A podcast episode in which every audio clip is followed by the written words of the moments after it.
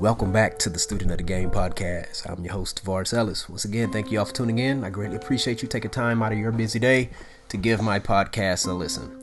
All right, so on today's episode of our scary movie reviews, we're going to take a look back at Friday the 13th, Part 2. Okay, Friday the 13th, Part 2. All right, is a 1981 American horror film produced and directed by Steve Miner. Um, many people, I'm not sure if you realize this, but this was Steve Miner's directorial debut. Okay, um, the movie was written by Ron Kurz, and the film's features Amy Steel and John Furey. The film also features the return of Adrienne King, Betsy Palmer, and Walt Gorney, who all three portrayed Alice Hardy, Pamela Voorhees, and Crazy Ralph in the first film. You know, I, I love Crazy Ralph. Crazy Ralph is awesome. You know, I'm not sure what Crazy Ralph's job was throughout throughout the day, throughout the night, but I do know that whatever his job was, whether if he was retired or whatnot, Crazy Ralph cared about the people. Crazy Ralph cared about the people, despite them calling him crazy.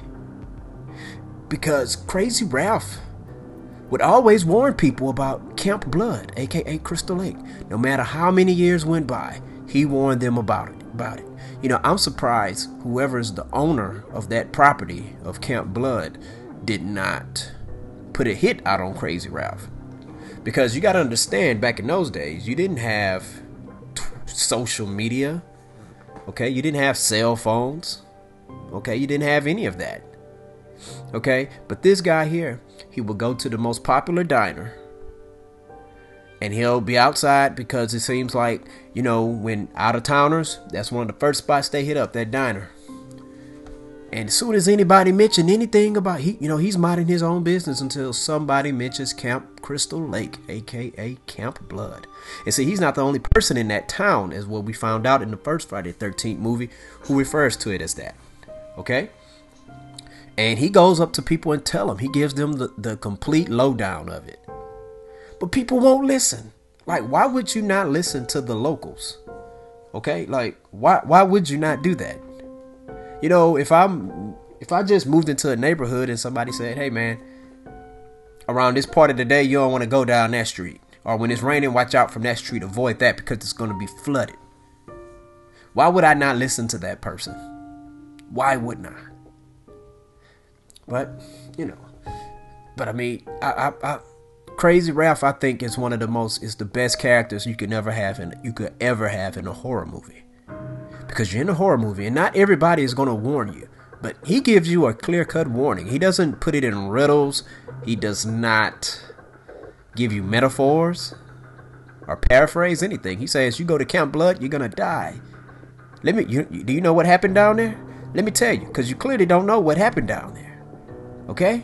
You know about the Voorhees? The Voorhees people? Oh, you don't want to mess with that. Yeah, you don't want to mess with that.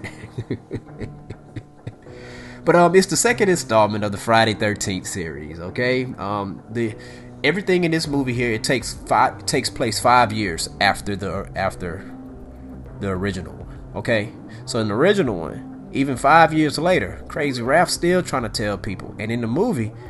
You know, when he when he knew that people did not listen, and a lot of them probably did not come, probably did not come into the diner. Guess what? Crazy Ralph doesn't even own a car, but guess what? Crazy Ralph rode his bike down to Crystal Lake. Risked risked his life to go tell others. And Crazy Ralph ended up dying, unfortunately. Jason ended up getting him because Jason probably like, you know what? You're warning people. And the thing about it, they should never see me coming. But even though they should see him coming, but they they act as if they never see him coming, and Jason Voorhees wanted to keep it that way. Yeah, but yeah. So in this one here, we're this is the first time we're introduced as Jason Voorhees as the killer. Okay, and he's he looked like he's about teenager age, kinda. You know, you don't get a clear, you get a clear, you get a decent look at his face, but he's taller, but he's a lot leaner. He's skinnier. You know, than the adult Jason Jason is, okay, that we eventually see in the future.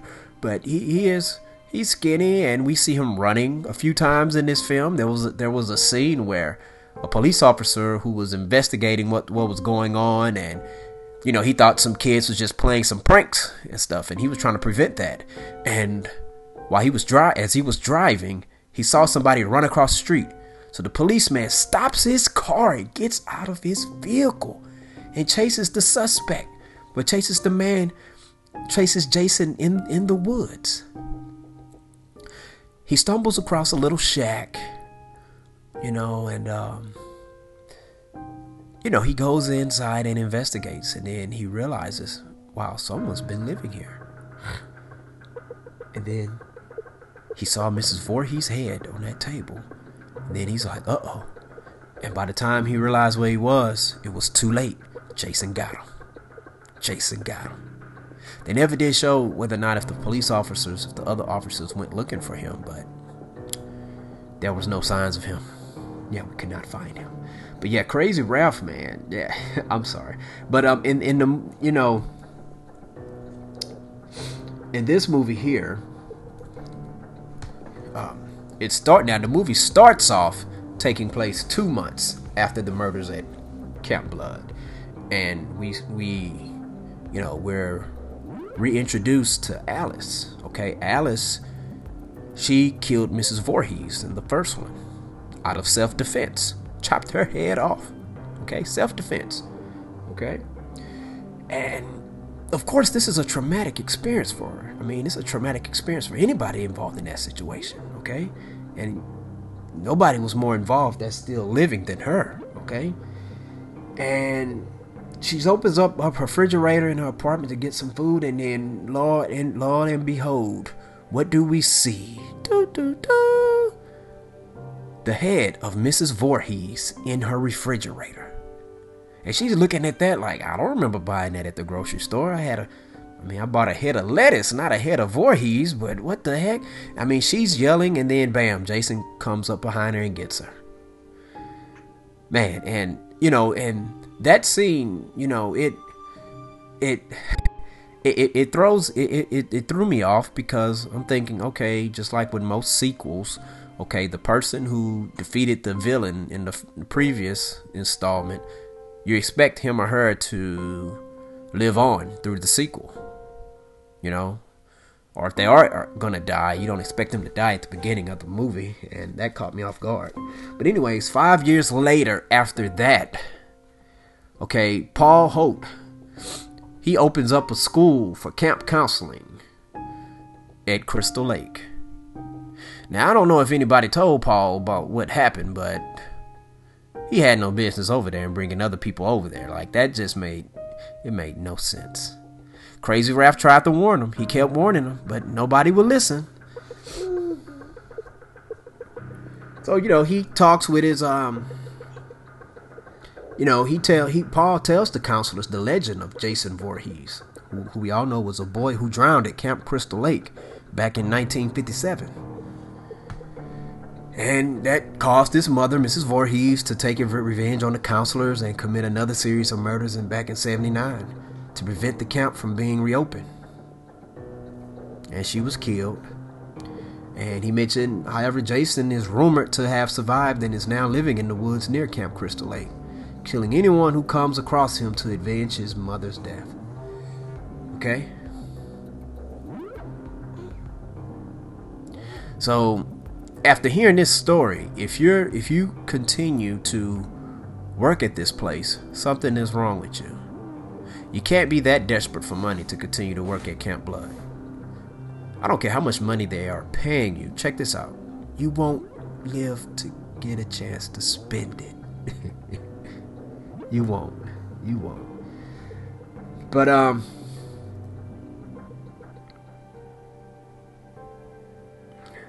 But um, Paul, you know, he, you know, he's trying to do his job, and I'm not. I have no idea how much he's being paid, and the fact that he he's aware of the whole legend, it is sickening.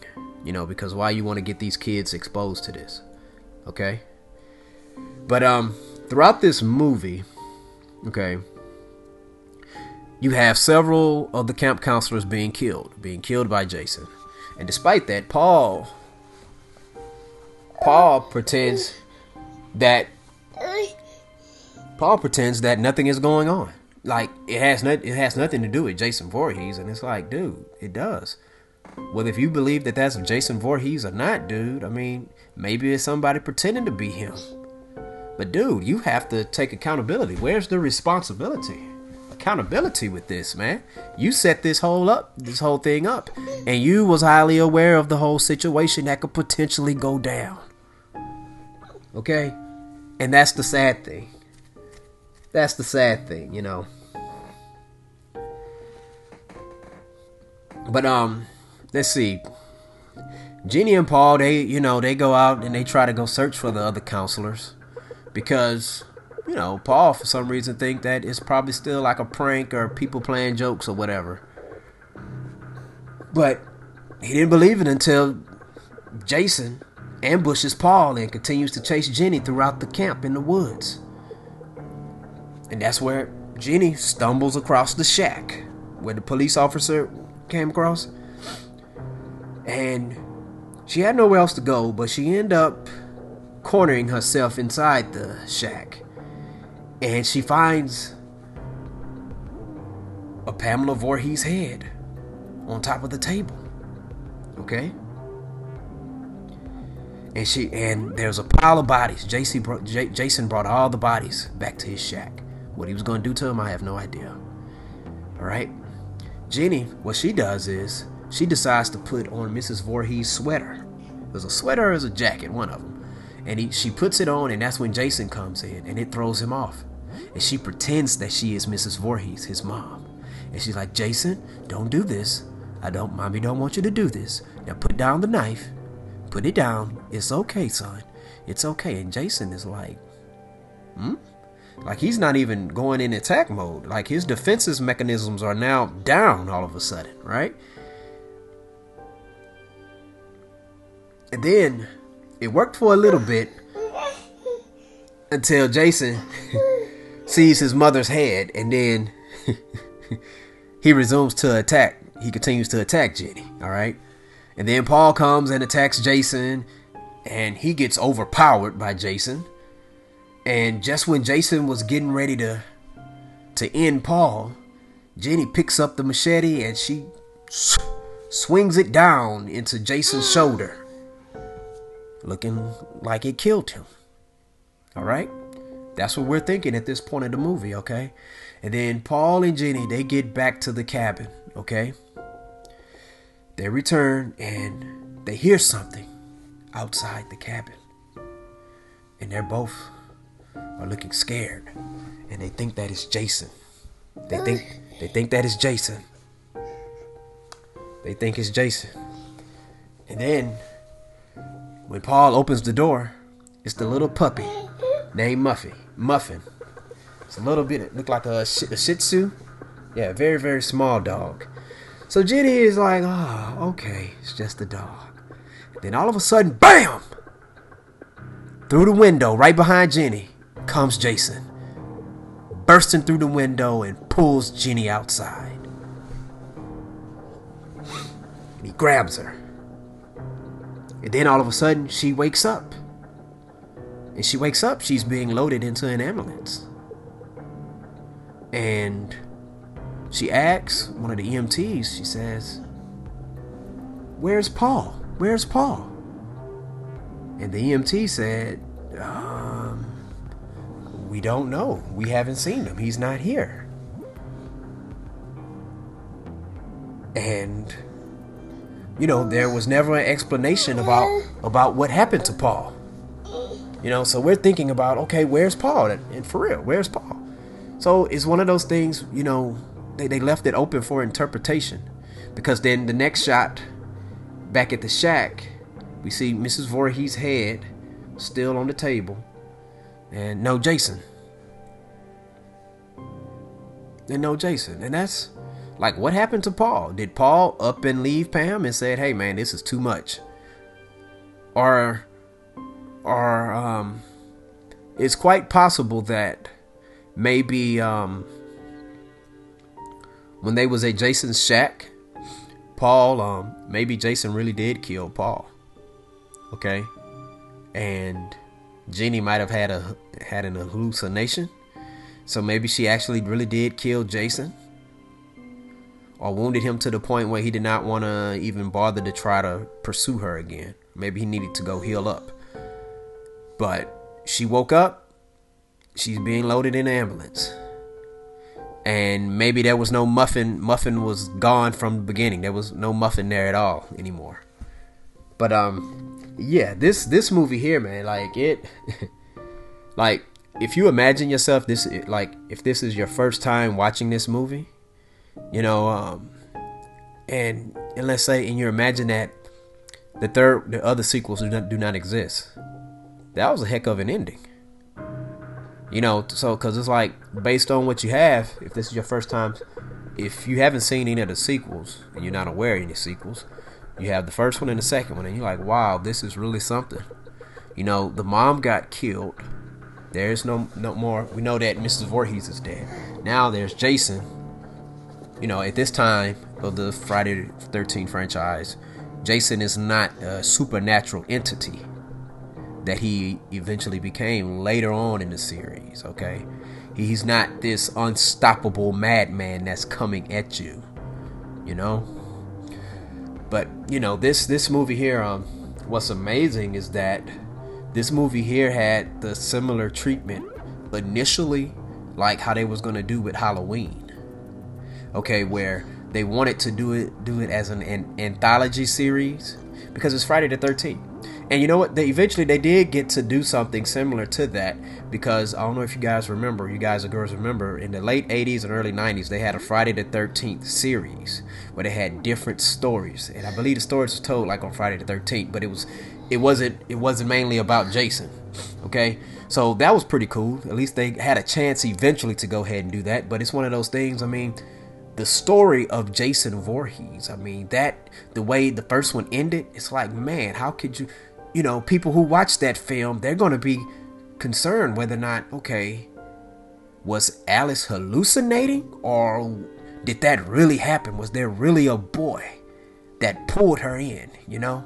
And then when I think about with Paul, was Jenny really hallucinating? Maybe Paul, maybe she had an image or vision of Paul and she imagined that he was there helping her, and that gave her the strength to be able to survive against Jason.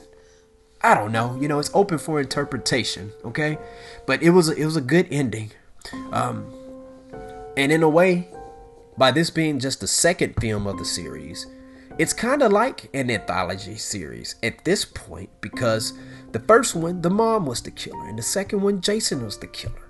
And at that time, his Jason's popularity was is not what it is right now because we're just learning about this okay? Because it's still up in the air whether or not if if this is some myth some urban legend because jason like, I t- like i'm telling you he he he looks human. You know he doesn't look real real big. He seems like a normal man normal man strength okay? But um yeah this this this this film here um I, I liked it. I really enjoyed it. Um now the characters, you had some of the characters who was, it's like, all right, they probably could have kept, but you know, it, eh, you know, it's what's the word I'm looking for? It's like, uh, it's the awareness. You know, you have Crazy Ralph warning you guys and girls about what's going on, and you have Paul who told you about what's a what's a possibility, even though he didn't believe it about the myth of Jason. So number one, you and even without knowing any of that, any of that information from Paul or Crazy Ralph, I mean, you, you got to keep your head on swivel. Okay, when you out there in the woods, whether if you're alone or with friends or family or with other people or groups, you have to pay attention to your surroundings. You have to pay attention to your surroundings, okay? And you can't make bonehead choices like, okay, let me separate from the group. You know, and it's nighttime and we have a couple of the other counselors missing. But it, it kills it, it trips me out when, when people do that. It really trips me out. That's why I'm like, okay. I mean, but maybe I'm just a scaredy pants. I don't know, but I, am just trying to be prepared. All right. But yeah, um, yeah, Friday the 13th, part two. I highly recommend you guys and girls check it out. If you've seen it before, I recommend you check it out again. I mean, when you rewatch it now, with what we know now in today's age and stuff, is it's amazing. And you know, you think about, wow, you know what? We do have it easier in a lot of ways because we have cell phones. Okay? Back then, they didn't have cell phones with them. So it's like, you know, you can, you know, if somebody's coming after you, you can call for help or somebody can film it on their camera what actually happened. You know, but they didn't have any of that back then. You had to go based off people's words. See, if Crazy Ralph had a cell phone, a smartphone, he would have recorded everything. But because he's Crazy Ralph, most people would have said, oh, he got it photoshopped. Right? That's what a lot of people would have said uh, about Crazy Ralph if he lived in this time frame now. But listen, hey, just because somebody has crazy in front of their name, that doesn't mean you dis, you know, you dispel everything that they he or she may say. Because a lot of times there's some there's a, you can find a little bit of truth in some crazy. You can find a little bit of truth on it. And you know, you take that little bit of truth with it and you try to apply it to whatever the situation is at hand, you know. But yeah, um, Friday the 13th Part Two, very very good movie, very very good movie, and making this movie, you know, after you watch it, you see why there is a third one. Okay, we'll get into a third one on the well, not on the next episode, but we'll get to a third one shortly in the near future, okay? Once again, thank you all for listening. Student of the Game podcast please go ahead and hit that subscribe button and hit the like button so that way whenever I drop a new podcast it comes directly to you. You don't it's it, you don't even have to go to your front door to check if it's there. You don't have to go to your mailbox. Guess what? It will be on the notifications. And if you don't have your notifications on go ahead turn it on. And it'll and you'll hit a ding. Or if you got the ring tone if you got your ringer off you hit a little vibrating tone okay but anyways, thank you all for listening. Student of the Game podcast. Peace out.